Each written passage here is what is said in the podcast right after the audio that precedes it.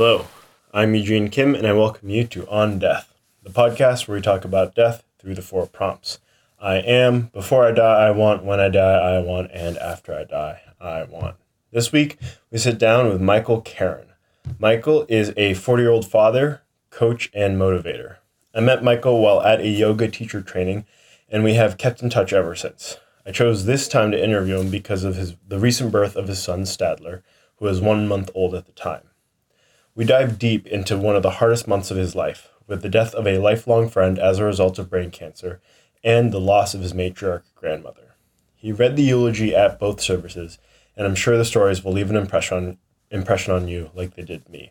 Additionally, during this energizing conversation, we discuss his formative years through a semester at sea, the wonder of being a new father while being present for a stepdaughter, and his philosophy on leadership and self development.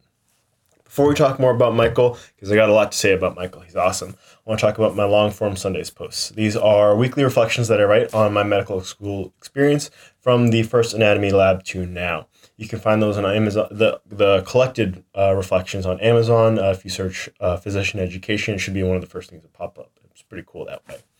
Anyway, on April 15th, I wrote on listening to my meat suit or shifts in my movement practice. This week, I reflected on how my movement practice has changed over the past few months. I still like to pick heavy stuff up, but I have shifted towards a balance with play and unstructured movement. After a long day in the OR, I can push my body to grind through a tough workout, but should I? Then, more recently, on April 22nd, I published On the First Fall of Spring or Halfway Through Surgery. This week, I reflected on the halfway point of my surgical clerkship, just six weeks until the end of third year, and a big fall on the slack line. And in addition to finding the collected works on Amazon, you can also find all the posts uh, for free on my website, mnmwod.com. That is mnmwod.com, mobility and mindfulness work of the day. Anyway, back to Michael. Michael is a is truly grateful and honored to be on this podcast right here in this moment. An incredibly proud and fortunate husband, father, and son. Someone who is compelled and acts on being the change they want to see in this world, ready to lead and ready to follow, a servant leader, passion, respect, realization, and commitment. Before Michael dies, he wants to be the best husband and dad that he can be he wants to create experiences for his children that enrich their lives in the most authentic way possible, to be a great friend, to be a great uncle, to be a great son. And he also wants to continue to honor the friendships and the family ties that he has, to continue to be gracious and to have gratitude for all those that he comes into contact with, to motivate, encourage, and inspire as many people as he possibly can to be the best versions of themselves. When Michael dies, he wants peace, to be surrounded by his family, and to be with his family. After Michael dies, he wants to be with any of his loved ones that have passed before him. And he wants people to say, if they've met him or if he's impacted them in some way, that he has made their life better. And in conclusion, Michael said some really awful, awesome stuff, and you should wait until the end to hear it because it's great. He just he has this uh, pitch, and it's so good, and he delivers it with such passion. Uh, you'll see. Anyway, so this was a great conversation. As I said earlier, I met Michael um, at a yoga teacher training. It was for teenagers, and uh, we we uh, it was so funny. It's it's so funny to think that that was when we first met because it does feel like I have known Mike for a while, and uh, ever since then we've kept in touch. He he has this organization uh, that uh, he calls it a, a, a, lifestyle brand that creates life enhancing experiences. This is known as Get Burly. And the mission is to empower people to become the best versions of themselves. And uh, he was, he, he, so he works at a, he works as a teacher um, and he runs these retreats uh, to help, you know, mostly youth. So like teenagers, a lot of athletic teams. Um, and he actually worked with my crew team, Great Bay Rowing Club, uh, on a whitewater rafting retreat, and it was really great. And um, he's just a great dude. He's really walking the walk and talking the talk, and he uh, has linked up with some really cool folks. Uh, some people at Spartan Race, uh, so that the you know the obstacle course racing events, and uh, he also works with SEAL Fit. Uh, so that's also that's with Mark Divine. He's a Navy SEAL, a retired Navy SEAL commander that does a lot of really good work in terms of like building grit and and also doing a lot of good work in terms of spreading mindfulness to people that would probably wave away mindfulness. so like he's he, you know as a Navy SEAL commander, if he's saying you should meditate, you should probably you know that that will re- that's a message and a messenger that will reach people that probably wouldn't receive it otherwise and uh, he also has hooked up with some with like Ben Greenfield, another big podcaster, uh, works in the fitness realm. So he's he's a cool dude, and he's he's just getting out there and he's doing his message. And uh, I really wanted, I and like that's great stuff. But the real, re- as I said earlier, the reason why I wanted to sit down with Mike, not, at least specifically, was like, oh, this is a really interesting time to interview him, is because he was on paternity leave uh, as a result of the birth of his son Stadler, and uh, he also has, uh, so he he has a um, so he's married uh, to uh, his partner, and uh, her his partner has a child from a previous relationship. And uh, also, I thought that was a really interesting dynamic. You know, it's a very modern dynamic. Uh, you know, you have your own son, but you also have your own new daughter, and uh, her name is Mabe, and she or Mabe, I forget her full name. That's what he calls her, Mabe. And she actually pops in into the interview towards the end, so you'll be able to hear Mabe, and she's great and uh, I saw her poking around in the video, so it was really really cute. And uh, yeah, because this is you know such an interesting transition point to go from uh, you know stepfather, and that that has a lot of responsibility to go with it. To uh, to be like I I'm the guardian of this life, to now uh, being able to see a life start and be birthed and then to start taking care of it and to have 30 days with this weird nugget of life i thought that was really wonderful and that's why i reached out to him and um, it was a really great conversation. It really lit me up. Uh, I, I, re- I listened to it again uh, f- to make these notes and uh, it was so much fun just to hear it again because i was like oh this is a great conversation. But now with a little bit of time to reflect on it especially with with the timing of it i was so so pleased. And uh, I think that you'll really like it. And as I mentioned earlier, the the two so the, the the the real meat I feel like of this conversation is when we start to dig into death and start talking about the death of his friend. I believe his name was Ryan, and the death of his grandmother, which both they both died within a month, and uh, they had such uh, a profound effect on him. And uh, you know, there's there, he tells me he told me about how he was present for when uh, Ryan's uh, wife told Ryan's son that Ryan had died. And uh, it's just such a powerful idea to be present with, to be present there as as that trans that that crucial information is transmitted, and uh, it's almost it's it was so powerful. And I got chills, and I got chills listening to it again. It's great. I think you'll really really dig this conversation because as, as you know as as heavy as that might sound, uh, there's a lot of really good stuff because he taught he he is uh, a guy that really um, works to make his dreams, and uh, I, I'm so I'm so excited that we know each other. I'm really excited to see where we where we go and uh, where he ends up and uh, and we mentioned briefly like we're I feel like there's going to be a collaboration you know sometime in the future once I'm up and going in my medical practice. So uh, stay tuned for that. But uh, right now it's just a really great conversation to be listening to uh, Michael Karen on death It is February 13th, 2018, and I'm sitting here in my Coopersburg home in Pennsylvania, and I'm talking with Michael Karen, and he's in his Georgetown, Massachusetts home, and we're going to be talking about death through the four prompts. Michael, what are the four prompts? The four prompts are, as we would say in Boston, are um, I am, uh, what I want before I die, what I want when I die, and what I want after I die. Excellent. And how do you finish that first prompt? I am. I am truly grateful and honored to be on this podcast right here in this moment. That's what I am right now. Why? Why are you grateful for this? Because, you know, what an awesome way to express time like an expression of time. What I mean by that is at the end of the day, all we have is time. And so, how we choose to spend our time is what is ultimately most valuable to me. So, when someone whom I value very much, like yourself, creates an opportunity and takes that time, which I consider to be most valuable, out of their life and out of their day, and says, I'm going to block off this undetermined chunk of time to dedicate it towards you. To me, that is one of the most awesome expressions of appreciation, of authenticity, of val- the value of the human spirit. And so I'm just filled with gratitude that you know that that you wanted to take this time to do this and I and I just think that this project that you have going is awesome. I mean, you call it on death, it could be on life, it could be, you know, there's so many different things you could call it. I mean, this this this project that you have decided to undertake is massively awesome. so it is, and I and so I feel I I feel I feel very gracious in this particular moment to be to be here with you and to to share this expression of time. Thank you.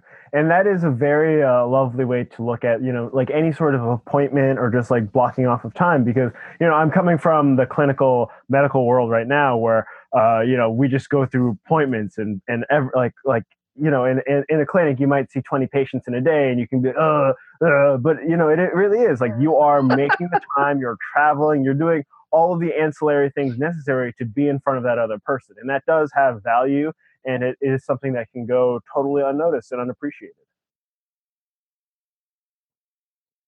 Well, I think gratitude is so important. You know, I mean, I just it can escape us, it can elude us if we mm-hmm. if we let it. And it, when we're deliberate about gratitude, I just think it enhances our lives in, in so many different ways. And so it's it's to me it's important to acknowledge it and express it and act on it as often as you can. And so um, I just want to express my gratitude to you. Thank you. So you are grateful for this this experience right now. Uh, what else are you? I am an incredibly proud and fortunate husband. I am an incredibly proud and fortunate father son, uncle, friend. Um, those things are very important. Family and friends are very, very important to me, and it's a huge part of of how I identify myself.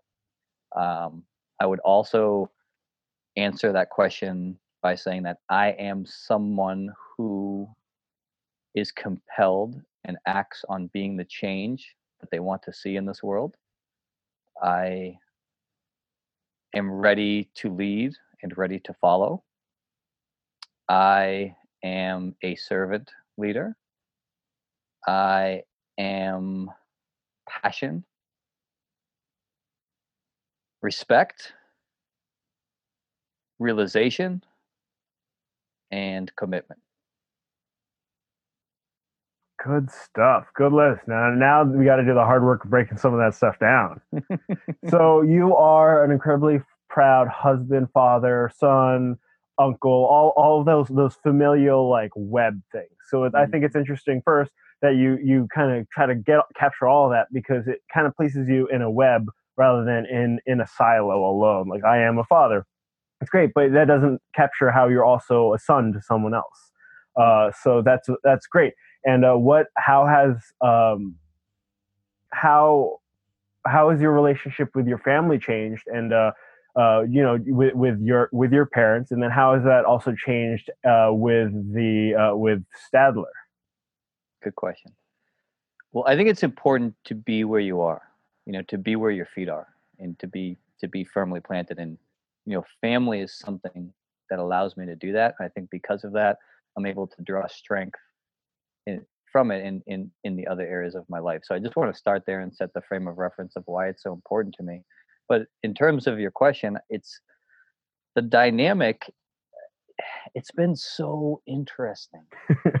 my family eh, is awesome, and they've always been awesome. But this outpouring of unconditional love for Stadler, and it's like a revolving door. I mean, everybody's here You know, everybody's here and they're coming in and out. And can I hold Stadler? Can I kiss Stadler? What did Stadler do today? You know, all this kind of stuff. And it's super awesome. You know, it's super awesome because it's just it's an expression of love. You know, it's an expression of, you know, how can basically someone walking in the door of your home without any other motive whatsoever, but other than to say, how can I help this transition of your life, of you bringing this newborn into the world?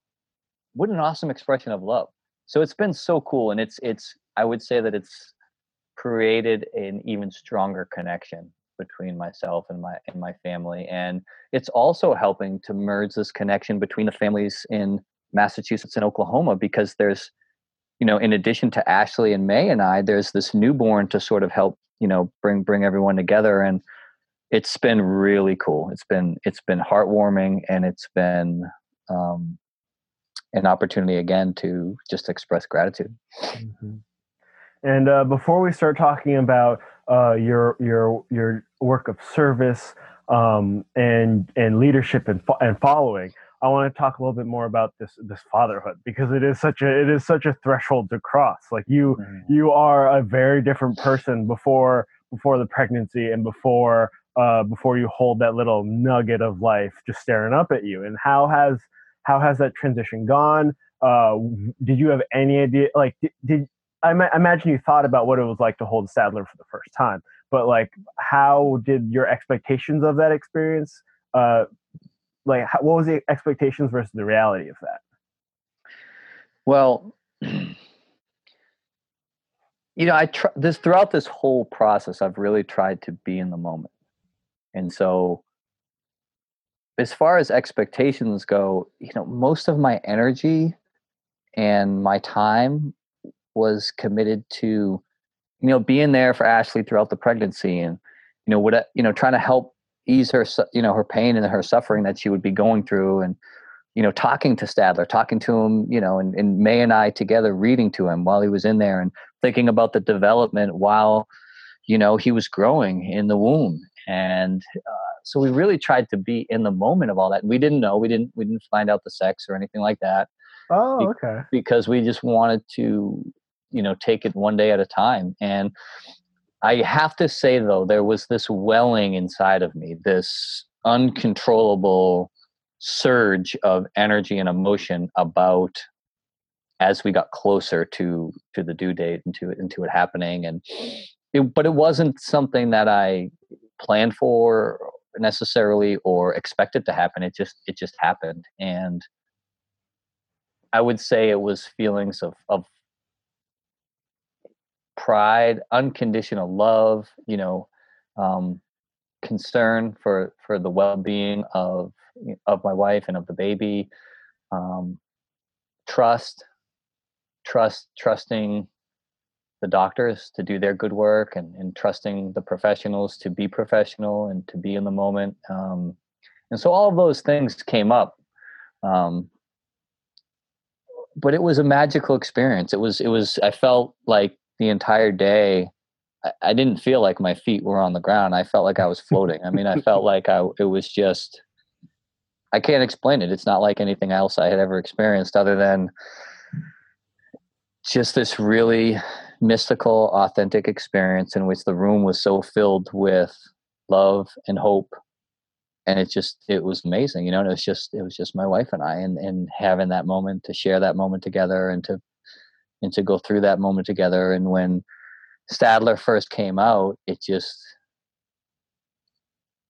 I mean, it was just tears, tears of, of love, tears of joy, tears of hope, and just this feeling. You know, I'm kind of feeling it right now. You know, chills, palpitations. you know, just this this incredible feeling of love that just like the second the second there was this physical baby in my hands, there was this magnanimous sensation, overwhelming sensation of love emanating from, you know, every pore of my being. And I just had this complete knowingness of this is exactly where I'm supposed to be. And I'm exactly who I'm supposed to be with.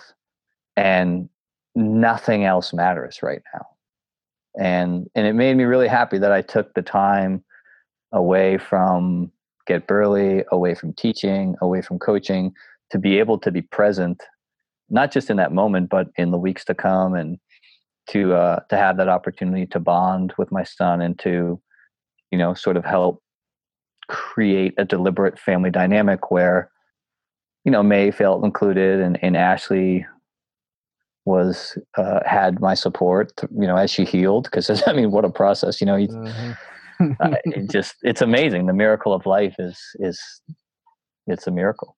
So, mm-hmm. um, so there was all that. mm-hmm. And uh, Stadler is now a, about a month old, something like that. Yeah, he's born January third. So. And you just you just turned the big four zero. Oh, and uh, how how has the the mantle of father uh, settled on you? Is it is is it weird to consider it now? Is it like is it uh is it does it still kind of sit odd or how, what does that feel like? It feels. I love it, man. I love it. I you know I want to associate myself with that more than any other title or accolade or award than anyone's ever bestowed upon me, or I've been lucky enough to. It's you know I'm a father, man. Like mm. what's what's better? I don't know. As far as I'm concerned, there's nothing better than that. There's nothing that I take more pride in, and I just you know, and I, I feel so lucky. I feel so blessed. People try for years to have this happen you know and and they want it so bad and they have surgeries and operations and spend you know all this amount of money and i feel i feel so blessed i feel so lucky. Um, and i just you know it makes me want to live better. It makes me want to be better in everything that i do. It makes me want to you know be a better leader be a better coach be a better mentor. It makes me want to you know just live my life by example. It, it's like everything that i do has this not in a way that I feel pressured about it, but has this new meaning to it, a deeper level of meaning. And that's and that's the cool thing about fatherhood because it's not like I mean, you know me, it's not like I don't feel that way anyways. But this is a different level, man. This is some next level stuff. and it's and it's awesome. It's an awesome responsibility. The responsibility of fatherhood is an awesome responsibility. Mm-hmm. Oh boy, I'm sure it is. And uh, okay, so you are uh, grateful and thankful for this experience. You are uh, an incredibly proud uh, father, son, uncle, all what have you. Um, what else? Uh, you know, I I try to be the change that I want to see mm. in the world. I really do. Um, you know, I've had the opportunity to uh, throughout the course of my life so far. Spend a lot of time with a lot of people uh, mm-hmm. and travel quite a bit. And, you know, I want to create a scenario in my interactions where, even if it's for a brief moment and no matter who it's with, I want to have become a better person for having known that person and I want them to have become a better person for having known me, mm-hmm. even if it's in a very brief span of time. And so I think that you know that takes a level of authenticity, really, in really being deliberate about being in the driver's seat of your own life and living a life of your own choosing. Um, mm-hmm. And so, I it's it's always been very important to me to um, exude hope and passion and to lift people up. And it sounds like uh, the you know, the recent change in fatherhood has kind of brought that to a next level. Uh, where did but where did that uh, originate? Like, how has was like 15 year old Michael Karen always about being the change he wants to see in this world, or is this has this uh, been a, a realization that has happened and kind of brought you to this point? Both. I would say both. I would say mm-hmm. that it's it's evolved over time, but I think even as a very young person, I, I you know, I always cared deeply about how my actions impacted other people. And I when I was in a team environment, I always cared very deeply about whether or not I was lifting those up around me and what my influence was on the entire team. That was that was always very important to me.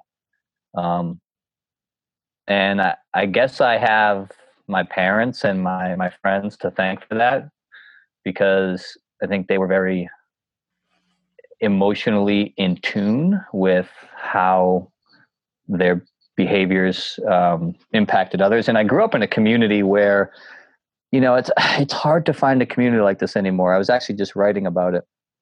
I grew up in a small town called Middleton, and it was one of those towns where everybody's parents were also like your own. You know, I mean, everybody took care of each other.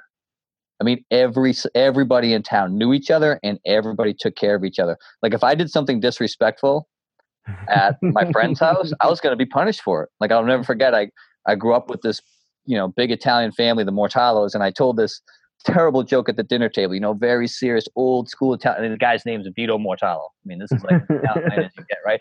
Owns this construction company. Like, you know, I'm sitting at the dinner table and I'm like, think, you know, like wisecracking young kid. I'm like, hey, why do Italian men have mustaches? And they're like, uh, like so they can look like their mothers. Like, you can't say that. You can't say that.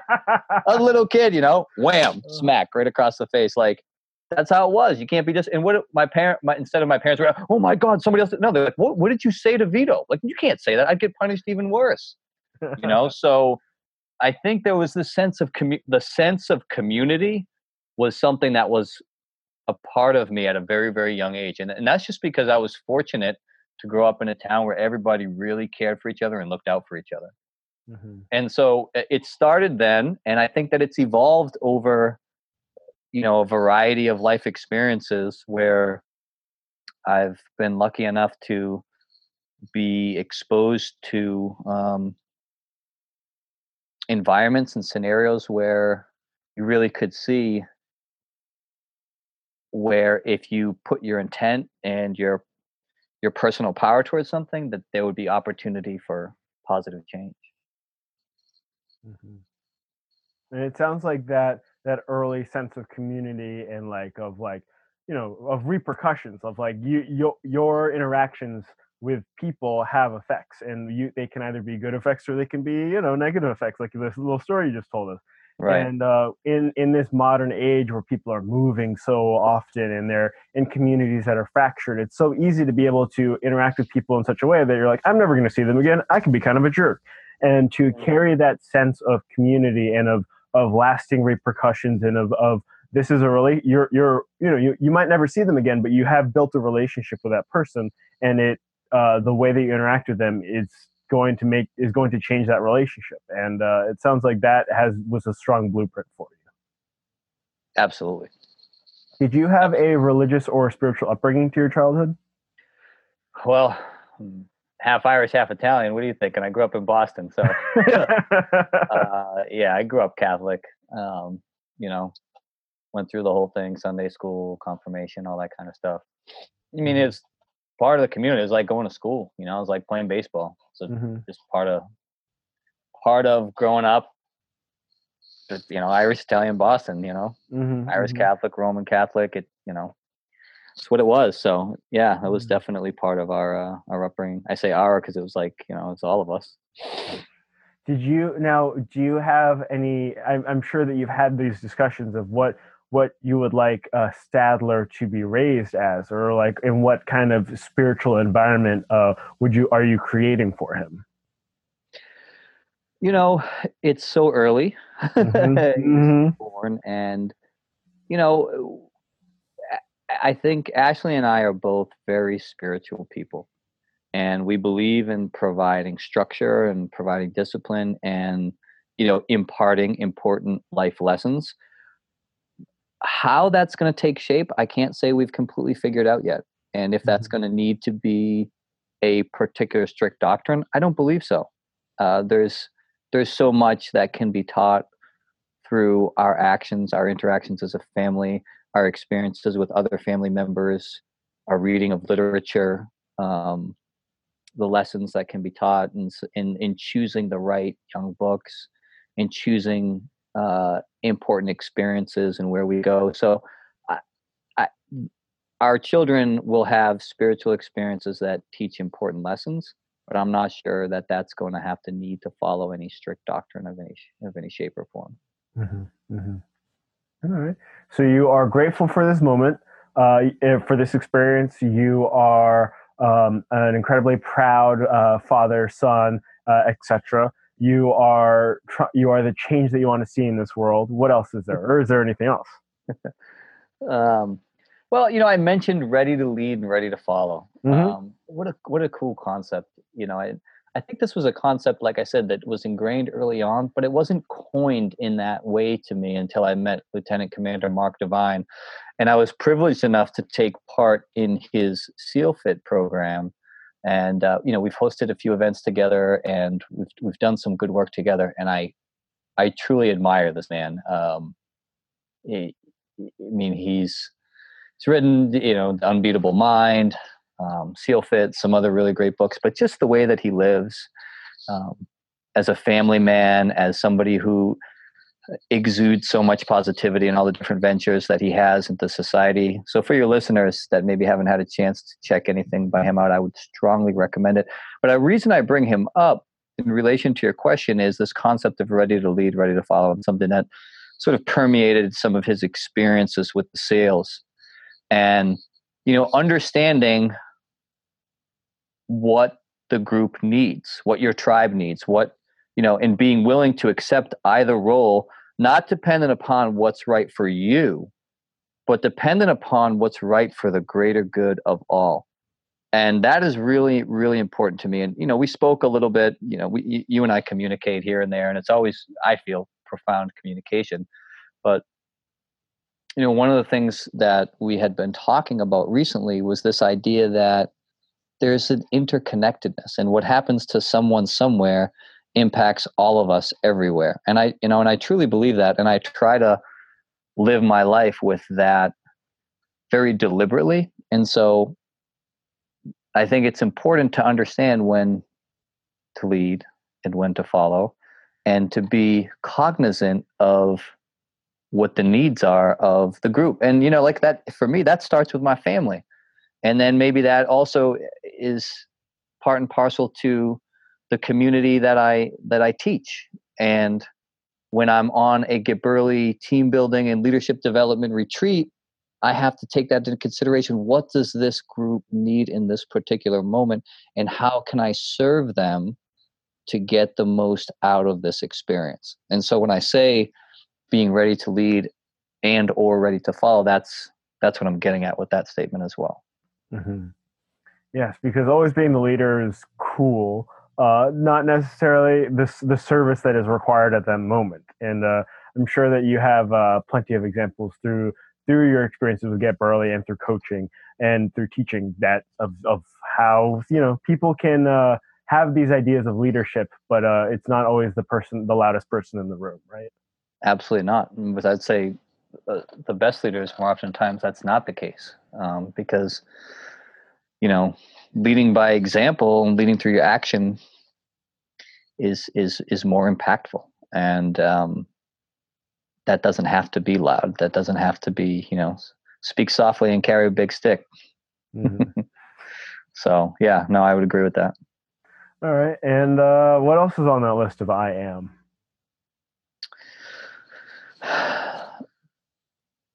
You know it's interesting. I sometimes you know i was thinking about this question and I, I was talking to my wife about it and i said you know i, I could literally just say i am. Mhm. because i try to be in the moment you know wherever you go there you are. And i think that that's where the magic happens right? I mean i was lucky enough um, for my last semester of college to do a program called semester at sea and amazing eye-opening experience. Traveled to i flew out to vancouver flew out to seattle took a shuttle to vancouver british columbia spent 12 days at sea not seeing any land other than the aleutian islands. Then we landed in japan china vietnam malaysia india kenya south africa brazil cuba. And i remember being in china and going to visit the monks in the temples and seeing them in prayer and in meditation and reading scripture you know all day long in this med- beautiful seated lotus meditative stance with these elaborate books of scripture and just watching for hour on end and thinking about that this is this is what they've you know dedicated their lives to you know and achieving this sense of of zen meditation and living in the moment. And it just was such a powerful image that resonated within me. And i had you know started meditating in high school and you know continue to do so to this day. But it i think it instilled within me a deep desire to to be to exist to be present. So the last way that i would answer that question is to just say i am it's a good it's a good response and uh and I imagine that I don't know. I, I feel like international travel is so important for anybody, especially at that young age in those early, late, late teens, early 20s, just to like really crack open expectations and ideas of what is the world like. Because if you don't see what the world is really like, you kind of have these ideas that aren't founded in reality. And, mm-hmm. uh, and being able to see like, oh, people are, it's, it's not even that they, they talk a different language, but they live a different life. And that is, uh, I think, very important to not only understand like what is your place in the world, but like what is it what does it mean to be yourself? Because there are so many ways you can do that. Right. I mean, so eh, to piggyback off of your point, first of all, some people are never in a minor, minority situation. Mm-hmm. Some people grow up throughout their entire high school experience not once ever having, maybe in some cases, having not been a minority even for a weekend let alone their entire experience. Um, but that being said, before I get off on that that rabbit hole, that's something that has been an interesting dynamic in my life. But I intentionally sought out to create in a, a situation where I was not a minority. But to go back to your point, when I decided to go do Teach for America. Okay, first of all, I was I'm the first person in my family to to graduate from college. So this was this was like going off to college, having that experience with something very different, very new. Um, but it was something that I that I really wanted to do. And you know, before I was 20, I had this goal like I'm going to travel the world. From going to it's, it's it was just something that I had inside me. I wanted to do it, and I had this idea that I want to teach. At some point in time, I want to teach. What that looked like, how it would be. I mean, I changed my major so many different times because so many ideas were so fascinating to me. I was studying all these different things and, you know, trying to live in the moment. And, you know, I became fascinated with literature, right? I became fascinated with the human body and with literature. So I was like a PE major, doing my labs, doing human anatomy, you know, biology. And then I was also like studying literature and into writing and, you know, reading Herman Melville and Joseph Conrad and The Heart of Darkness and Lord Jim and like all these crazy ideas, right? I was like, I want to teach. I don't know what I want to teach, but I want to teach. And then I had this like aha moment. And I'm like, what the heck am I going to teach the kids? I have no life experience. My mm-hmm. head's been in books. I have books upon books upon books upon books with these notes and little ear flaps. But what have I done? Mm-hmm. You know? And I was like, I and it was but it was important to me. It was like like that sense of community that we talked about from when i was young. It was important to me to find a way to give something of value to people. And so i said i've got to have some life experience. And so i, I looked i got to travel i got to do this i you know i was very close to joining the military. I was i was just tr- i was trying to find a way to have an experience where i could really open myself up and give something, but also receive something that I that would make me have a greater capacity to give.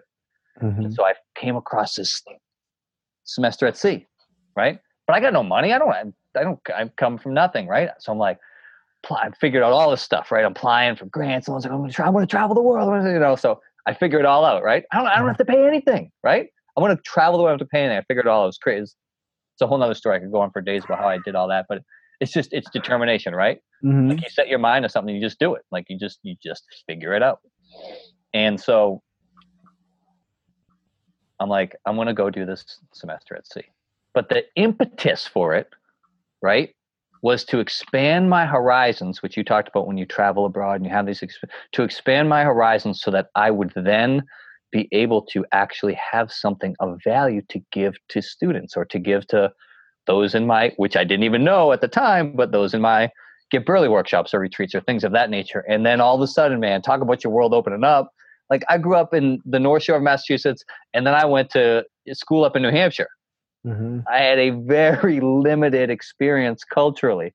Now all of a sudden, right, you're on a ship, 750 students and faculty. Now listen to this. Every faculty member that was on that ship had to have lived in a country on the itinerary, right?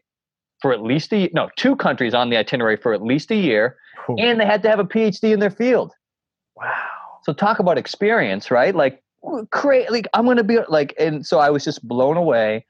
I took advantage of everything. I mean, there were people of tremendous wealth that were on this experience that called it like the booze cruise, right? Because in international waters, they open up the bar on the ship, you can just drink, da da da da.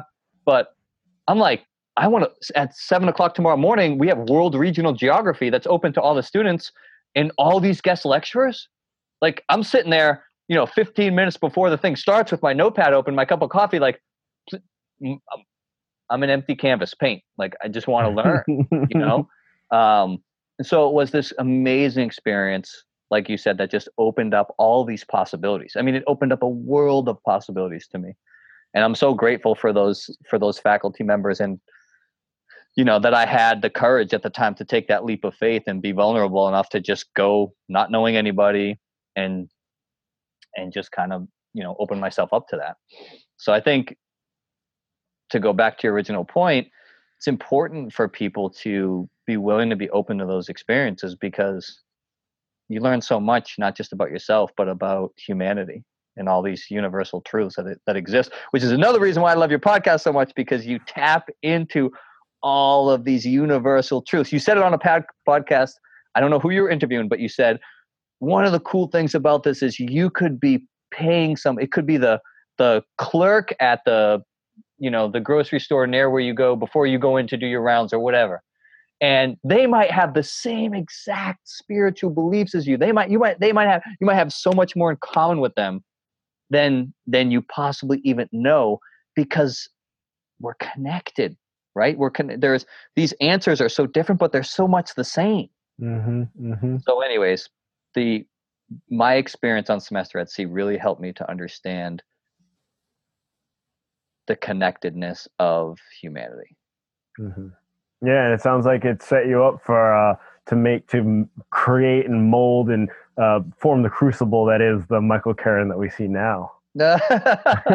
well it was i would i would say that those were the early seeds of get burly all right, all right. And uh, okay, so how do you finish the next prompt? Before I die, I want. uh, before i die i want to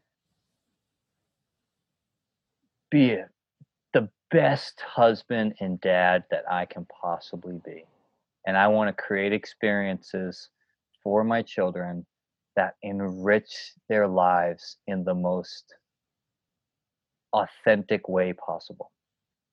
That is what is most important to me is is to to be the best to be the best husband and father that i can possibly be.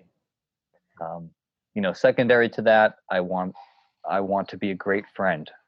Mm-hmm. I want to be um, a great uncle and a great son. I want to continue to honor the friendships and the family ties that I have, and uh, I want people to feel it, and I want to act on it. I want it to be based on actions, not things I say, but things that I do. Mm-hmm. Um, I want to continue to be gracious and have gratitude, respect, and appreciation for all those that I come into contact with. Um, and, and I want to continue to make that part and parcel to my daily routine. And I want to motivate, encourage, and inspire as many people as I possibly can to be the best version of themselves, to be the best version of themselves mentally, physically, spiritually, socially, and emotionally. Good stuff.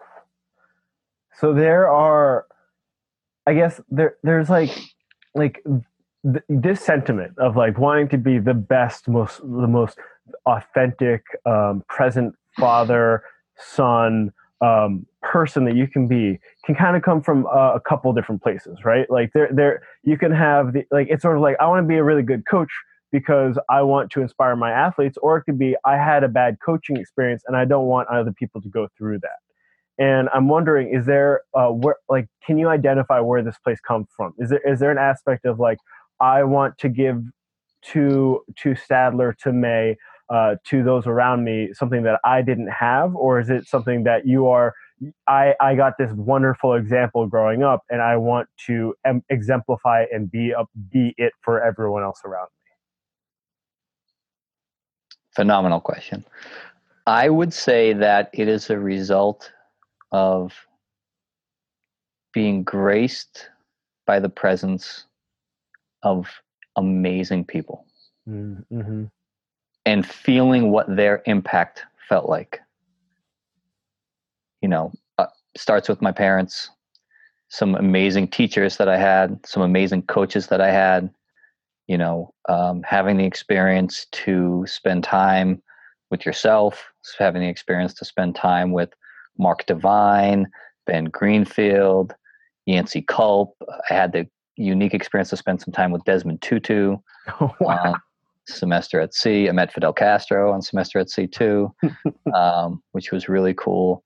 Um, but you know, being in the presence of masters and people that have really cultivated their art and cultivated their art in service to society has led me to this place of wanting to um, cultivate a life and a set of experiences for everyone, not just my children, everyone that I come into contact with. But when it comes to my children, child and being a, being around kids for as long as I have, I mean, I've I've been a teacher for my entire life. Uh, they they see you, they watch you, they notice the most subtle intricacies. I mean, I bet that if you were at a row practice out there and you had the most subtle difference in your the way that you were wearing your shirt or if your hair was a different style i bet you that entire crew team was keyed into it. Whether they said anything or not is different but i bet you they knew. They will they are watching. And so the most important thing we can do is lead by example and through our actions. And so because i've seen this and because i've seen how what my interactions have done, sometimes for the positive, sometimes for the negative, to the people that I've aimed to serve through my teaching, coaching, and get burly experiences, I've come to learn how important it is to lead by example. Um, and so that's that is, I would say, a major contributing factor as to as to why I want to intentionally and deliberately create these types of experiences for my children. Mm-hmm. And and and that the the the simple act of of leading by example is something that is never you're never done. You're you're never you're never done being an authentic father. You, there's no there's no point where you're like, okay, I get to take this off. Like I'm I'm, no. I can chill and like not kind of be an asshole. No. You know, it's never done, right? No, and you know they say I, here I have this. There's another shout out. I have the as you can see this little mug here, and it says mm-hmm. "Easy Day." Right, that's like you know part of Mark Divine's seal fit thing. They say the only easy day was yesterday. Mm-hmm. Right, that's a big. That's a that's like a a big part of the seals you know earn your trident every day the only easy day was yesterday like you're gonna have to crush it you're gonna have to wake up put your feet on the ground and be like Boom. but there's right there's the deliberation piece there's being deliberate right you have this mental concept in your mind you visualized what that looks like. You've put colors to it tastes sounds smells sights. It's, it's it already exists in your mind. And now with intent we breathe life into it. You know it's part of my meditative practice. It's part of my journaling practice. It's part of you know everything that i that i do it's there's a mental visualization piece attached to it and what i've found in my experience is that the more we can paint that right the more we can take that artist brush I love that interview you did with what you know the artist in residence. What is an artist? And you said if you do art, you're an artist. Mhm. It doesn't matter if you have a specific title, but we paint this picture in our mind and we we give it as much life as possible. You know, in literature we talk about personification. We give it as much life as we possibly can, and then it's the, it's already there, right? So there's this deliberate picture, but that doesn't mean that that's without struggle. You're gonna and you have to repaint it, and you have to revisualize it, and you have to continue to write about it. But that's the beauty of it, right? Like I'm caught. I was thinking before this, and I was caught up in this. You know, right before you called, the baby's spitting up on me. He took a huge crap. I'm changing. He's screaming. He's wailing. I haven't slept. I haven't slept. I mean, uh, you don't sleep with, with a newborn, right? But I'm like this. But there's so much beauty in this, right? Darkness and light, pain and struggle, joy, triumph, like all these different things. It's all part of the human experience. And I just love life. I love the human experience, all of it, right? Mhm. Because without the pain and the suffering, there is no like the joy isn't you don't feel it as much, right? And without getting your hands dirty and you know being on the front lines and doing the work, which is why you know you're going to be this amazing doctor someday because you're you're in the grit right now. You're in you're on the front lines doing all the great stuff, like you said, chopping the wood, carrying the water. Like that's the great stuff of life, man. That's like that's what it's mm-hmm. all about. and there's no it's and then it's like there there's this one fellow that i always think of like when you when you kind of like like like a horse needs to keep walking. It needs to keep moving. And like a lot of people are you seem like this kind of same guy where it's like you will work until you can't. And when you can't then it then that's sort of like when things are going to go. Because like you- you're you're just you seem like this kind of guy that you're just gonna keep hammering. You're gonna keep doing what you what you want to do and what you love doing even if it sucks and even if it's hard uh, but being able to do it is like that's what'll keep you going That's what it is. Mhm. the hero's journey, as Joseph Campbell calls it. hmm And it sounds so. It sounds like a lot of the before you die is is, is that presence is is maintaining that presence until you die. Um, is and I know we talked uh, a little bit before the interview began about some something that you're looking forward to in the next six months is like working with with some really cool folks on really cool projects. But that doesn't sound like uh, that sounds more like oh that's rad like you you know what I mean? It's cool, but it's that's not like something that you. That's not like uh, uh uh, like a uh, like a checkbox that you need to fill out before you're dead. Like if you don't do it, you're like okay, whatever. I still get to be with my son, and I still get to do all these cool things. right. Um, are there are there any experiences that come to mind that of like oh I want to check that box? Within the next six months? No, within before before death hits you. Oh, well, hopefully I don't die in the next six months.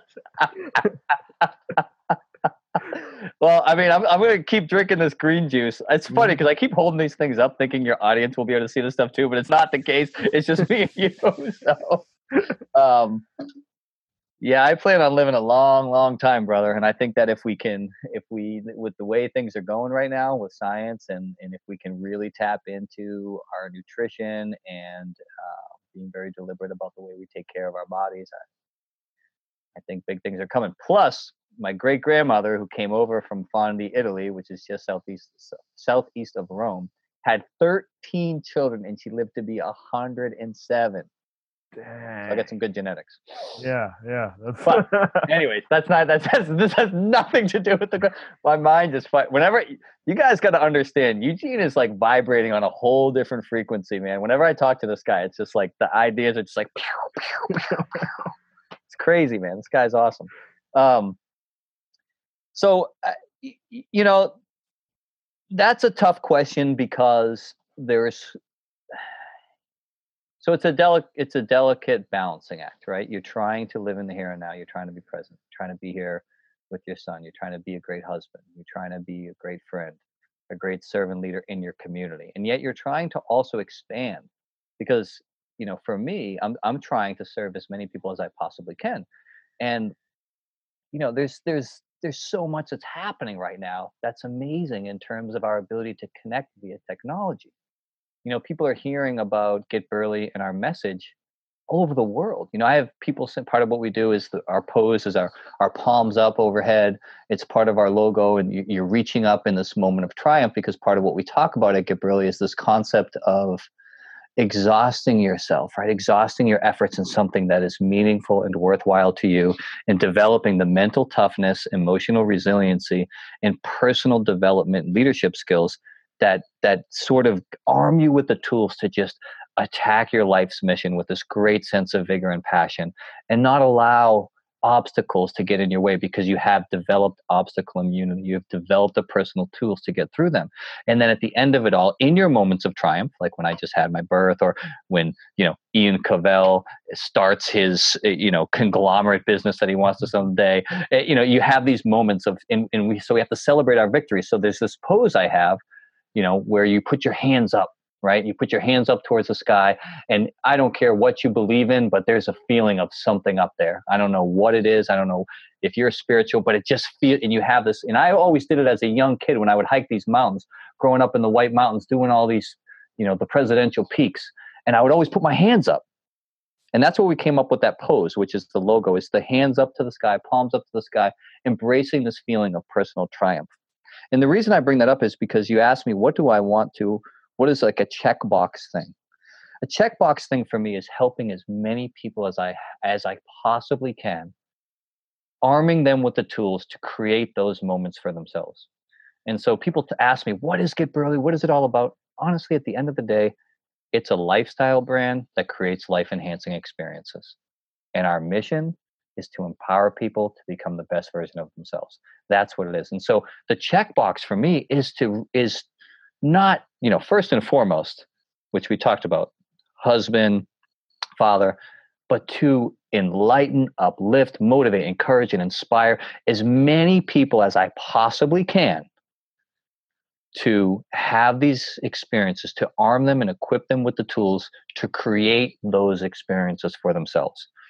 And so, what that exact amount is, what that looks like, I, you know, I don't have those answers, but I do know that through following my bliss, as Joseph Campbell would say, through the power of visualization and intent and journaling and meditation, through these experiences of visualizing myself providing the service and being successful in it, doors have opened that I would have never even imagined. And they continue to open in these amazing experiences, which part of that is the experience I had just told you about before we went on here um, within the next six months. That that's part that's part of sort of opening up this these windows and these doors. And so for me, that's an important box to check. And so, you know, um, I think through social media now and through you know all of the unbelievable technological advances that we've had that's what i find most awesome and awe-inspiring about it is the ability to reach so many people all over the world. And so we had people sending us in these because we encourage it, we inspire it. Hey, send us in your shot, send us in your Get Burly shot. So people be, you know, they just climbed a mountain, boom, they got the Get Burly post. They just did a Spartan race for the first time. They felt exhilarated. They sent us in this picture. They did the Get Burly post. I mean, we had people send them in. We did this kind of cool video at the end of 2018 where we had all these shots of, I mean, the end of 2017 to start 2018, all these different shots of all these people from all over sending us in these pictures with rocking that Get Burly post in this moment of like great personal triumph and like I remember my wife did the videography. She made this crazy video, and it like dawned on me, like, whole, like this is crazy to me. You know, this is crazy to me that this that they that we've impacted this many people, and it honestly, I was proud of it. It felt so good, and so that's a box that I that I really want to check off, and it's super important to me to reach, eh, you know, to motivate, encourage, and inspire as many people as I as I possibly can. Mm-hmm. And it sounds like you you ascribe to like there's there's this thing that I love talking about, which is like how do you take a measure of a master? Is it like how hard they can kick, how how high they can jump, or or how fast they can punch, or is it uh, how many masters do they create themselves, and like how much do they propagate their message uh, rather than letting it like wither and die with them? And it sounds like you're mm. you're very much along those lines where you just want to get that fire out there. Well, that's the growth mindset, right? It's not mine; it was given to me. Mm-hmm. Right. I, I was so blessed to have these experiences. So, you know, I'm a conduit, right? Like there's this energy, there's these ideas. I've had these awesome experiences. You know, has it taken a level of resilience? Has it taken a level of grit and perseverance? And and I, have I had to grind to have this? Absolutely, yes, I have. But I didn't do all that to to hoard it, to hold on to it. What would that be? Mm-hmm. You know, and unfortunately, in life, eh, you know, the further I go along this path, I'm shocked that to see that there are so many people like that. I don't gravitate towards those people, but you know, you are the sum of the five people you spend the most time with. So, you know, be deliberate about it. Choose wisely. I love the four agreements. Love that book, right? And there's so many great things that go along in that book in terms of agreements we make with ourselves. You know, be impeccable with your word. Don't say it. If it doesn't hold the value, don't don't utter those words. Don't put that intent out unless it's unless it's something that you are part of. Mm-hmm. And so you're right, man. It's about that. I, it, for me, I'm all about that growth mindset, which is why I enjoy, you know, th- that this project for you. What it's a growth mindset project, right? You're not holding on to this, but I mean, here you have this amazing experience where, uh, you know, you had interviewed this girl. Now she's she's she's in a car wreck, this terrible car wreck, and her family's posting this on death podcast to connect with her, to connect with her spirit and what she's all about. And they're gravitating towards it because they want to hold on to this beautiful essence of being of what she is about and the things that she values and desires. And you have no attachment to that, but it's something amazingly beautiful that you put out into this world and people are deriving meaning from it. Mm-hmm. Like that's growth mindset.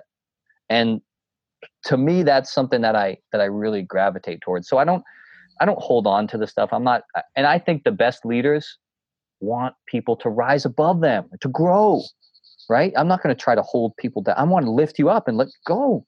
Create something bigger better more awesome. Keep pushing us forward you know? Mm-hmm. Mm-hmm. like if, if somebody did like so say ian jumps off one of those tree limbs right and does like some like friggin' quadruple backflip. Then his brother goes up and does like, you know, something even crazier. Ian's gonna be like, all right, man, that was awesome. He's not gonna be like, oh man, why'd you want to up me? You know, like it's growth mindset. Mm-hmm. Mm-hmm. Let's see what we can do together. Let's see what we can, what the crazy stuff we can get into. Right. That's what it's about. So, uh, how do you finish that next prompt? When I die, I want. When I die, I want peace and I want to be surrounded by my family. Mm-hmm. I want to be with my family. Is there um, is there a death that has affected you greatly, um, that has taught you something, uh, whether it is what you want your death to look like or what you want your death to not look like? I'm not sure about what I want my death to look like, but there death has impacted me eh, greatly. Um, you know, there was a a time period in which two people that were very, very close to me died within the same. God, I think it was within a month, um, mm-hmm. and it was uh, one of my best friends in the world that I that I grew up with. I played basketball with, and eh, you know, we all through adulthood, when no matter what was going on, we always made a way to connect. You know, when I was out in Texas doing Teach for America, which was another chapter of my life. You know, he came out there. Remember the Patriots played in the Super Bowl. Um, he came out to visit me out there. He was watching the Patriots game. But he, point is, he don't. You know, when I was up in New Hampshire, school in New Hampshire, he'd come visit. Throughout all the different phases of our lives, we always connected. And then later in life, I actually introduced him to his wife, and they had this beautiful son together. Mm. And after a long and difficult battle with brain cancer, he passed away. And I think part of the reason was because I was so close to both his wife and him, and I had introduced them, and, and I knew both their families very well. They actually asked me to read the eulogy at his funeral. It was just a, um, and in in in that same time period, my grandmother, who was one of those thirteen children of my great grandmother that had come over from Italy, uh, who was the sort of the patriarch of the family. You know, she did all the cooking and all the Italian meals, and whenever we, you know, Christmas, Thanksgiving, amazing, amazing. She passed away uh, of cancer within a month of Ryan passing away, and they asked me to read the eulogy at her um, funeral as well. So it was it was it was just a time period of of some real deep introspection um, they both impacted me deeply in, in, in very different ways. Um, you know, Ryan was was so hard. You know, I I was there with him through the whole experience, and uh, you know, the cancer and brain cancer and all the difficulty that he went through the whole entire time, and you know, I was there afterwards when you know Jessica, his amazing wife, asked me if I would be there when she told Cole, their son. Oh God! And uh, I remember holding her hand and having that conversation, and it it just you know carved a hole in my heart. And um, you know, but I I, I told Cole that you know I, would be there for him, and, and I told Jessica, you know, hey. guys sometimes young boys need you know just a, that you know male figure to be around if there's ever anything i can do to help out with cole you know i'm always here um, and we you know and i'm you know good friends with his uncles and all that stuff and everybody eh, has done a great job but it was so it was just so difficult and what i learned from both of their experience though was to to cut into the pain and to um, and what I mean by cut into the pain is to to replace those feelings. I had to honor their legacy. Mm-hmm. So I had to think about you know so, so so for me reading the eulogy talk about divine intervention or something powerful coming through. I remember being so nervous. I remember bawling my eyes out. I remember, and second I stood up there and as, at Ryan's, I mean, this thing, I mean, talk about, I mean, Ryan was Irish as Irish could be Irish cat. The bagpipes were playing outside. I mean, talk about your, your emotion. And this, this church was thousands of, I mean, there's so many people because he was so well loved. And all of a sudden I just stood up there in the church and it was like this whoosh just washed over me. And it was him. You know, I felt his his the essence of his being washed over me. And I delivered the speech and I, I can't even really take credit for it because it was something it was another mystical experience something divine occurred in that moment and i tapped into his the power of his being and people still to this day years and years and years later will come up to me and be like that speech you delivered i've never heard anything like that. That was the most powerful thing i've ever heard. You you honored his legacy. There wasn't you had us laughing you had us crying you, you know and it, w- it was like one of those moments where it just all came through. And you know and again it was similar at, at, at, my grandmother's as well but you know finding ways to honor their legacy has been very very important to me. And so like another thing that we do with ryan is you know at, at every every year in the spring at the little league parade in lynn massachusetts which is where he grew up they give an award on his behalf to a, a young man with the fighting spirit because ryan i mean he fought that thing and never once did he complain. Never once did he throw a pity party. And i don't ever remember him and i you could the amount of pain that he was in not once not a single time ever and that that is something that i will always remember. And so they asked me to give a, a, a speech and give the award on, on his behalf every year. So that's you know that's one way that i honor him. But but i also honor his legacy in the way that i approach my day to day in the way that i uh, you know if, if i feel like sometimes throwing a pity party from it's like no I feel him. I feel him looking at me. I feel him Ty's like dude are you fucking kidding me? Are you kidding me and then my grandmother she held she was the glue right? She was the glue. Mm-hmm. so I mm-hmm. think about what would they want. I think about the way that they would want me to live my life. I include them in my speeches.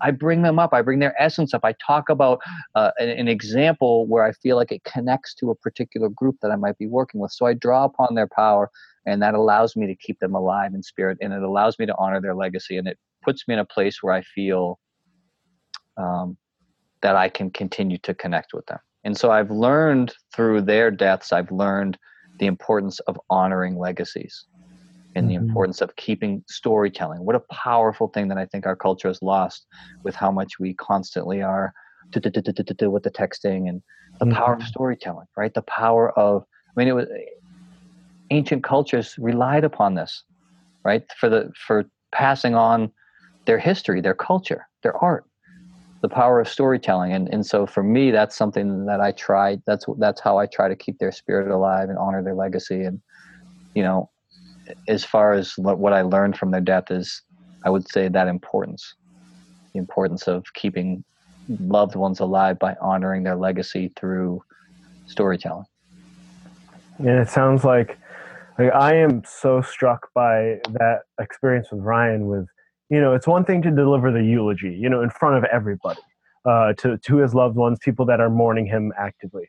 But it is it is another level of depth and uh, and honor to be asked to be there with his son and his wife and well during that transmission of like the hardest news that you could ever give to a young man uh, that the death that his son that his father died it's like that's that is so profoundly beautiful and that will stick with me for a very long time that idea of just i dude i can't even imagine what that experience was like and i, I it's it's like the the the weight of that the the mm. the responsibility there like you're like mm. i you know i can fuck up the the eulogy but i cannot mess that up right mm.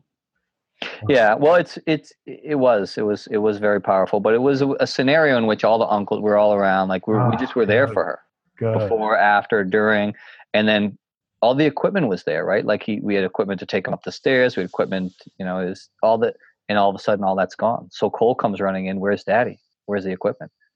And I'm like, I look at Jessica and I'm like, do you, do you need me here for this? Like, do you, mm-hmm. is this a mm-hmm. conversation you need to have a lot? She's like, no. And she, I never forget it. She grabbed my hand like a vice grip, like, like it, you know, and mm-hmm. I, I, was just silent. I was, I was sh- quivering. I was trembling. I, but I also was trying to project confidence and project a level of calm and you just you know you just be there you just be in the moment and you just try to be a calming presence and you try to in some way shape or form shed light on a dark moment mm-hmm.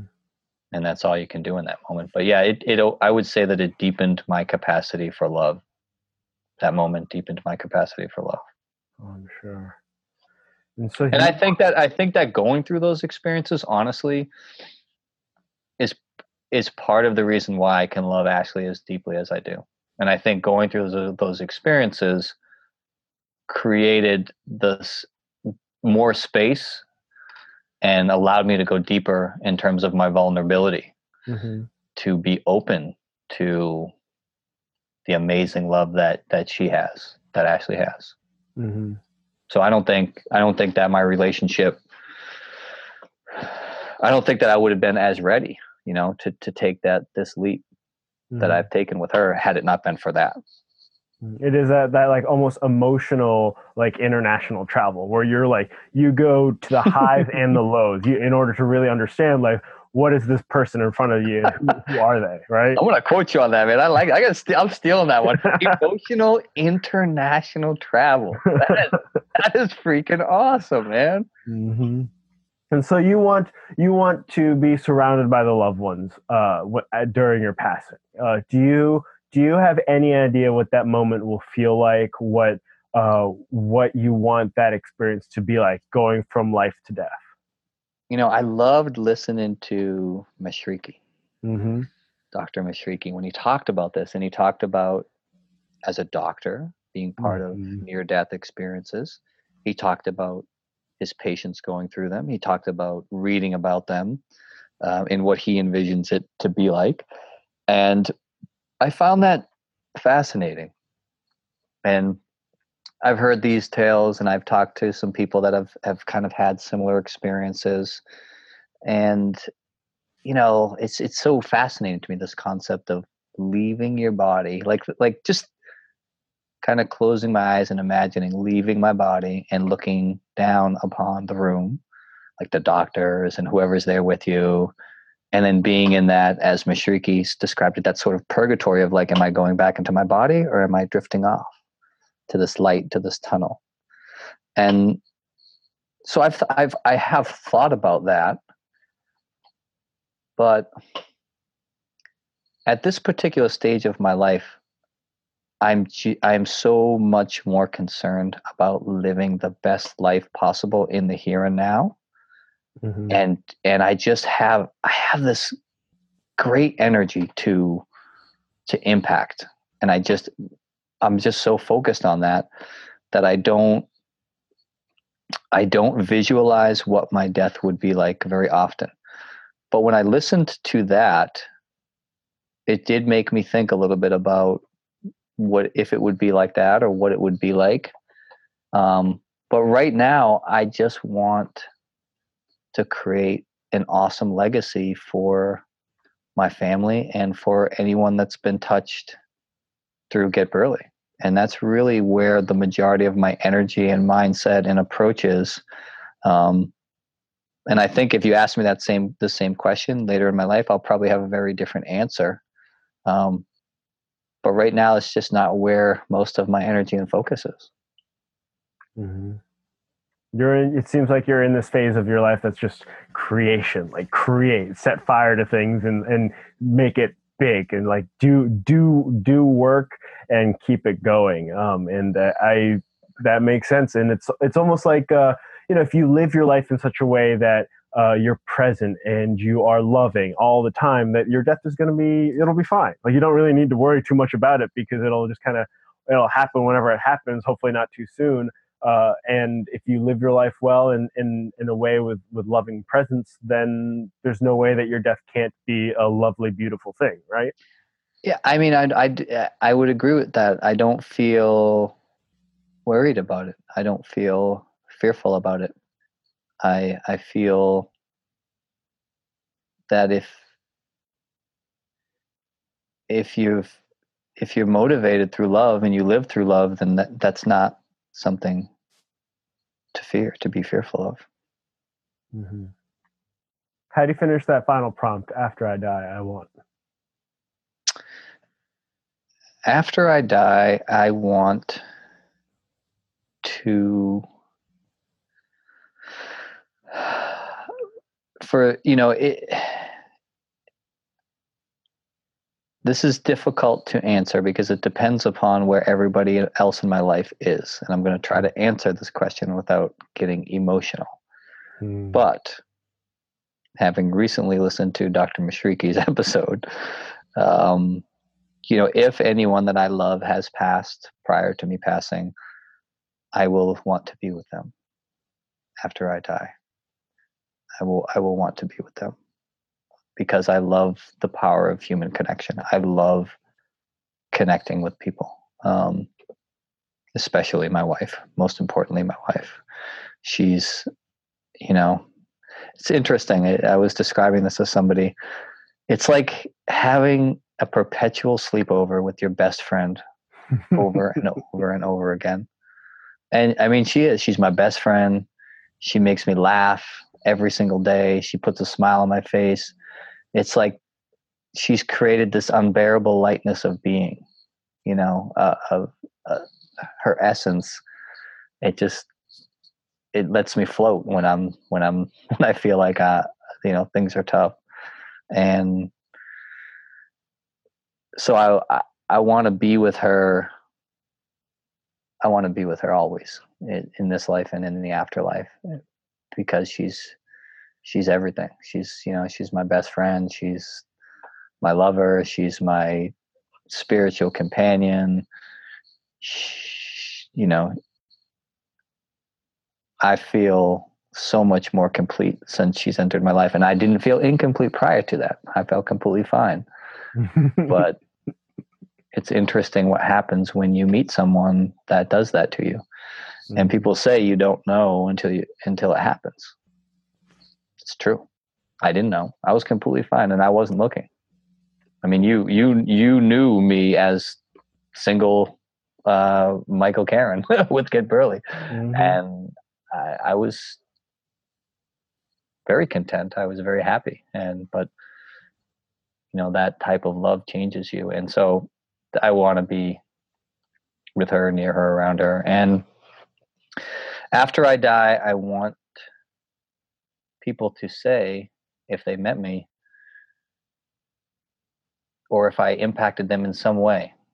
If they, even if they didn't meet me, if they read something that I wrote, I plan on writing a lot in this lifetime. If they saw a video that I was in, if they listened to this in some way, shape, or form, that I made their life better. You know, it's like I said earlier, for every person I come into contact with, I want to have become a better person for having known them and for them to have a better become a better person for having known me. And so after i die i want i want that. I want them to have been uplifted by me in some way to to have motivated them to have encouraged them to have inspired them to live a better life to be a better version of themselves in all that that can mean.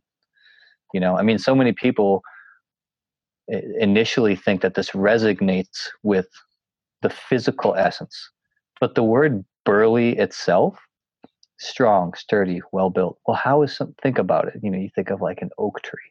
How is something strong and well built well that depends upon your perception. I'm talking about developing strength from the inside out.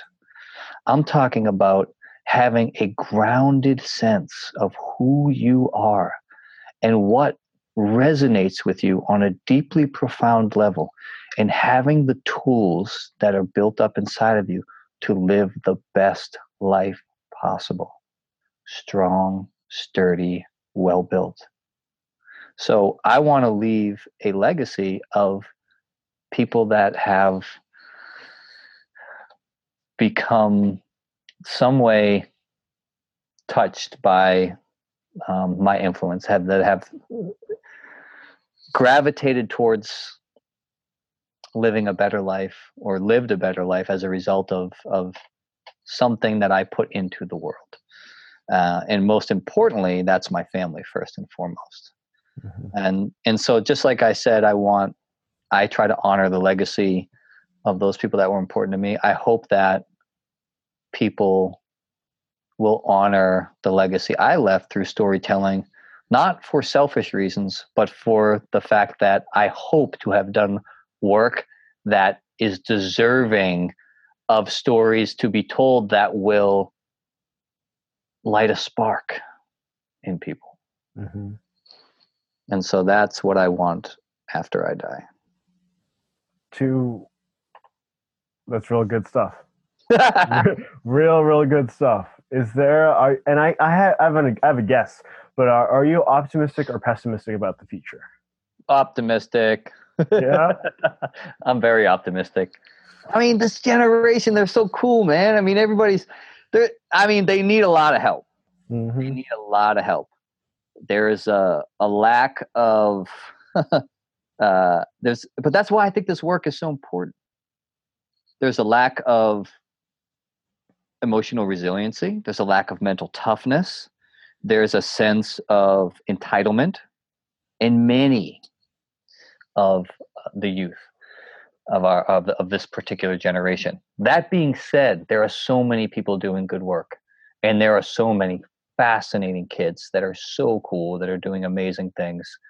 Um, and I think I've been lucky enough to have been um, blessed to meet and have contact with and to interact with people that are just doing some really good work that are doing it for the right reasons. And I think that because of that, I'm very, very hopeful about the future. I trust in humanity. and I think that yeah, you your work with with the youth it gives you a, a very unique perspective on the matter, and in, in that you you get you really see what these uh, the you know where they start, uh, where your work takes them, and and the whole process in between of of what is what are what to to which stewards are we giving this world to next? You know mm. like after after we're gone it's going to be it's going to be that next generation. And what does that next generation really look like? How do they respond to adversity? I think that your work really lends you uh, gives you a, a unique perspective on the matter. Well i hope so. I mean that's the hope. And you know i i there was a and i think it was in your podcast with ian we were on the white our whitewater rafting retreat, which is one of our programs, and you were you jumped off the cliff and you were talking to Ian, uh, Ian about the moment between when you jumped off the cliff and you landed in the water, and you said that in that moment there was a release of fear or anxiety about the about jumping, and in that one moment, it felt like anything was possible and so that's part of what we're trying to create, not just for young people. It's very important for young people, but this world of possibility, you know, to take a leap of faith, you know you talk about jumping across the catechism. I keep bringing up this idea of joseph campbell and the hero's journey and being vulnerable and willing to just just to take that step to create something awesome and magical in your life. And and by doing that right by having that one experience here's you know we have all these kids.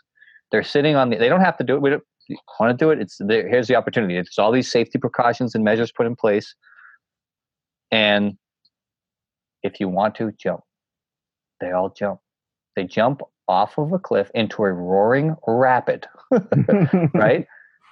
But it's it's it's done with all the safety precautions put in place, and it's an opportunity for them to challenge themselves. Right? We talk about challenge for change. It's an opportunity for them to challenge themselves, and I'm hoping that, and from my experience, that at the end of these retreats that we do, because in some way we always try to create these types of experiences that, just like you, these you know people are having this experience where a world of possibility opens up as a result of opening themselves up whether it's our fireside chat and opening up in terms of becoming more vulnerable and sharing something deep and profound whether it's maybe something you're scared you, hey you're, you're scared to, to jump out. You know it's safe you know have you seen people do it safe? Here's the you know here's here's how much space we have this and that but you, you just don't have, feel comfortable you know you're a little bit timid oh take that leap of faith and then everybody's like oh my god that was amazing! So like creating these experiences i think it's so important and you know i think i'm i'm guessing that a lot of your audience are are, are parents or people approaching parenthood and i think it's so important to just reiterate this concept of you know really not pampering these kids obviously now I have my own kids. It's tough, right? You want to you want to coddle them, you want to take mm-hmm. care of them, you want to do all this stuff, but at the same time, I'm telling you right now, Eugene, because I've been with kids all over the country, it can it concerns me the lack of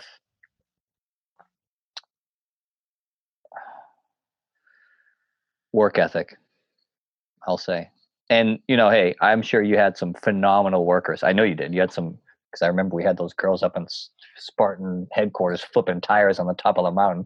You had some mm-hmm. some some some people on your crew team, some kids on your crew team with great work ethic, but there's a lot out there that just feel like and I don't know if it's you know, the fast nature of the internet of, you know, hey, playing a video game, instant gratification. I can order this fast food. I can get on, you know, boom boom boom boom boom boom boom. And so there's not the sense of, well, I mean, I'm going to have to work really hard to make something meaningful and worthwhile happen. I've found that the, uh, getting kids to understand that what you put in is what you get out is is has been very very difficult and you know that's everything right? That's that's parenting that's teachers that's coaches that's society. Those are you know problems at large but i think it's something that that starts in the home and i think it's important to help develop a sense of perseverance, mental toughness, emotional resiliency, and grit in this generation. And, you know, that's part of the work that we do. And I just think it's really, really important because if we equip them with these tools, they're going to be able to do some pretty amazing things because they're they're awesome. they're awesome kids. I agree. And uh yeah, you're doing you're doing some cool good, strong, necessary work that we that that needs to be done. And uh, I am this this has been a really great conversation. I knew you'd be awesome. I knew you'd be a great guest. It was, uh, and I was like, yes, this is gonna be good. And I'm so glad that you were able to, to take this time, especially in this in this uh, lovely uh, like moment of stillness in your life where you kind of get to reflect on on your life uh, while you're on leave uh, with this new life and this new mantle on you. Um, and uh, I want to thank you for that. And I want to leave you, uh, I want to give you the last few minutes, last few moments of this interview to speak to the audience directly, say whatever it is. Maybe it's uh, to uh, a young athlete who, who has seen your Get Burly stuff, taking the cool photo, you know, on top of the mountain, ah, raging out in the greatest way. Or maybe it's, uh, maybe it's to a, a young Stadler in the future listening to the conversation, uh, just feeling what, what, what was Dad thinking about, you know? And uh, I'll just whatever you want to say to them to uh, to to the audience directly. The floor is yours.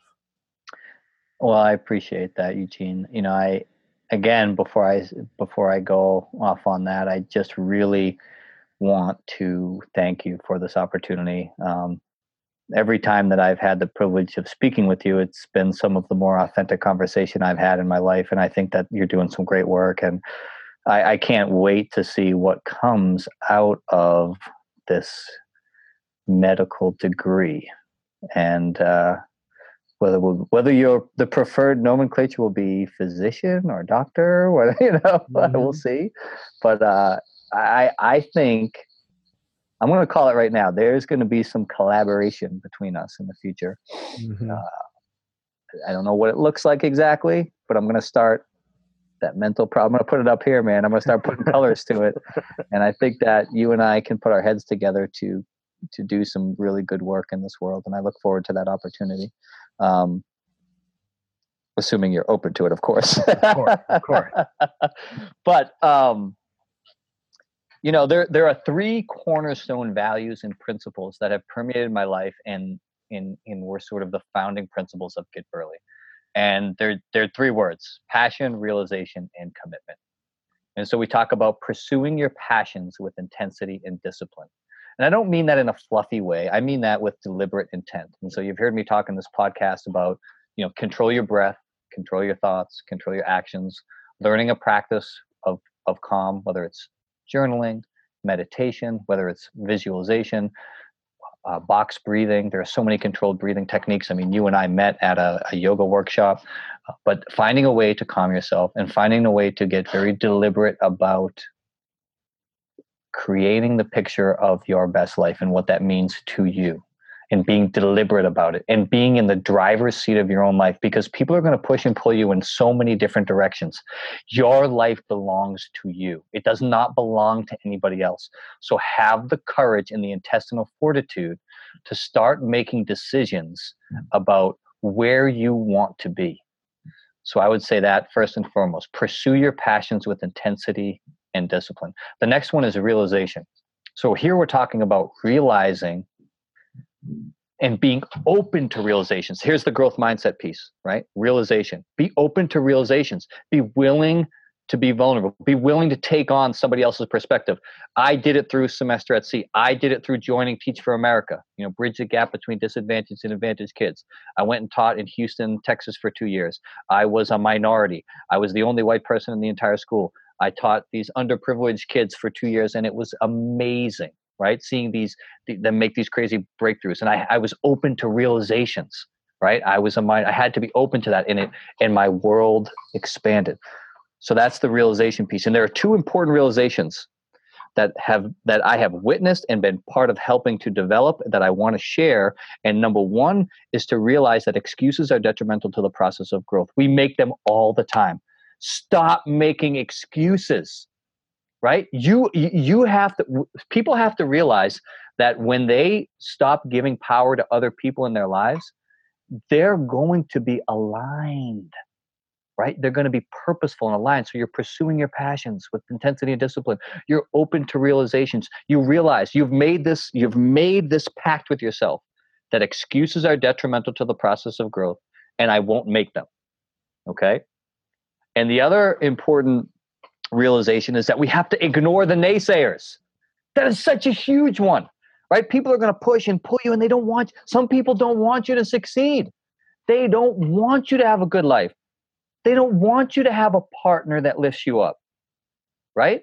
So, here again, deliberate about you're the five. You're the sum of the five people you sp- spend the most time with. Be deliberate about who those people are and why they're in your life. Look at the last text message you sent to somebody. Look at the last phone call you made. What is that person doing? Are they serving you in your life and where you're trying to be in any capacity? See, kids are bombarded. People in general bombarded with all these decisions. Right? I have to make all these decisions because the fast-paced nature of society. We're making more decisions now than we ever have before and so people get lost and caught up and confused about what are what are the right answers? What are the decisions i can make well guess what? Here it is. It's easy. Does this decision that you're about to make whatever it is take you one step further away from or one step closer to the person you are trying to become? And then it's easy. It's so easy. And do the people in my life serve that purpose? Do they not? You're going to have to make some tough decisions So we talk about being open to realizations. So again, passions. Pursue your passions with intensity and discipline. Realize that excuses are detrimental to the process of growth and that you have to ignore the naysayers. Okay. And now the last piece is commitment. These are the three values, cornerstone values of Get Burly. Passion, realization, commitment. Commitment. Making and sustaining the commitment to being the best version of yourself. Okay. So let's let's let's talk about this for a second. We have dreams. Okay we have dreams that we have for ourselves and we have goals that are aligned to get us to those dreams. So we have goals that are that are set to help us reach our dreams. Well what is in between those? Consistency consistency and discipline right? Consistency and discipline is the gap that bridges goals to dreams coming true. And we have to be consistent about it. I love the way you said it the other day. You said chopping the wood and carrying the water. Like that's the work and people get caught up in this minutia this oh they compare themselves right? What are they doing? I mean a fitness goal i mean look at how they look so good and they start comparing themselves are my abs cut up like that? You know can i do that many pull-ups? Can i do that can i run that fast? What does that have what does that person's journey necessarily have to do with your journey? And in these hours you're spending comparing yourself couldn't those hours be spent on just doing the good work? The work that's when you're engrossed and you feel good Okay. So, commitment, we're talking about making and sustaining the commitment to being the best version of yourself, the best version of yourself mentally, spiritually, you know, physically, spiritually, emotionally, socially. So, passion, realization, and commitment. That's what I wanted. Those are the three. I could go on forever, and I know I don't want to take up too much of your time, Eugene, because I love this stuff. I love, I just love life, and I love helping people live a, a better life, a more, a more alive life that's filled with passion. And so I think uh, those are the three things that we sort of touch on and talk about in all of our workshops and retreats and clinics and all these different things. So I just kind of wanted to leave people with that because in my life, I found those principles to allow me to get to the places that I want to go and create the life of, of my choosing. And I really, I think the biggest part of our work that we're most proud of is helping people to be in the driver's seat of their own life because so many people out there don't feel like they are. They feel like their life isn't even in their control, and it feels awesome when you're when you're behind there, man. Right, you're putting the pedal mm-hmm. to the metal, and you're like, "Here we go, baby!" so that's it, man. You got to you got a sneak peek. Come on, you can say hi. Come say hi. Hi. This is hey. my this is my sweet May. She just got home from school. Hi, May. Say hi, say hi to Eugene. Hi. Hi. you can you can you can see him talking, but you can't hear him because I got the headphones on. Uh-huh. yeah, so that's Mavers. She's she's awesome, and that that all that all that passion for life that you're talking about just bleeds off you, and it's just just you're on fire right now, and I can.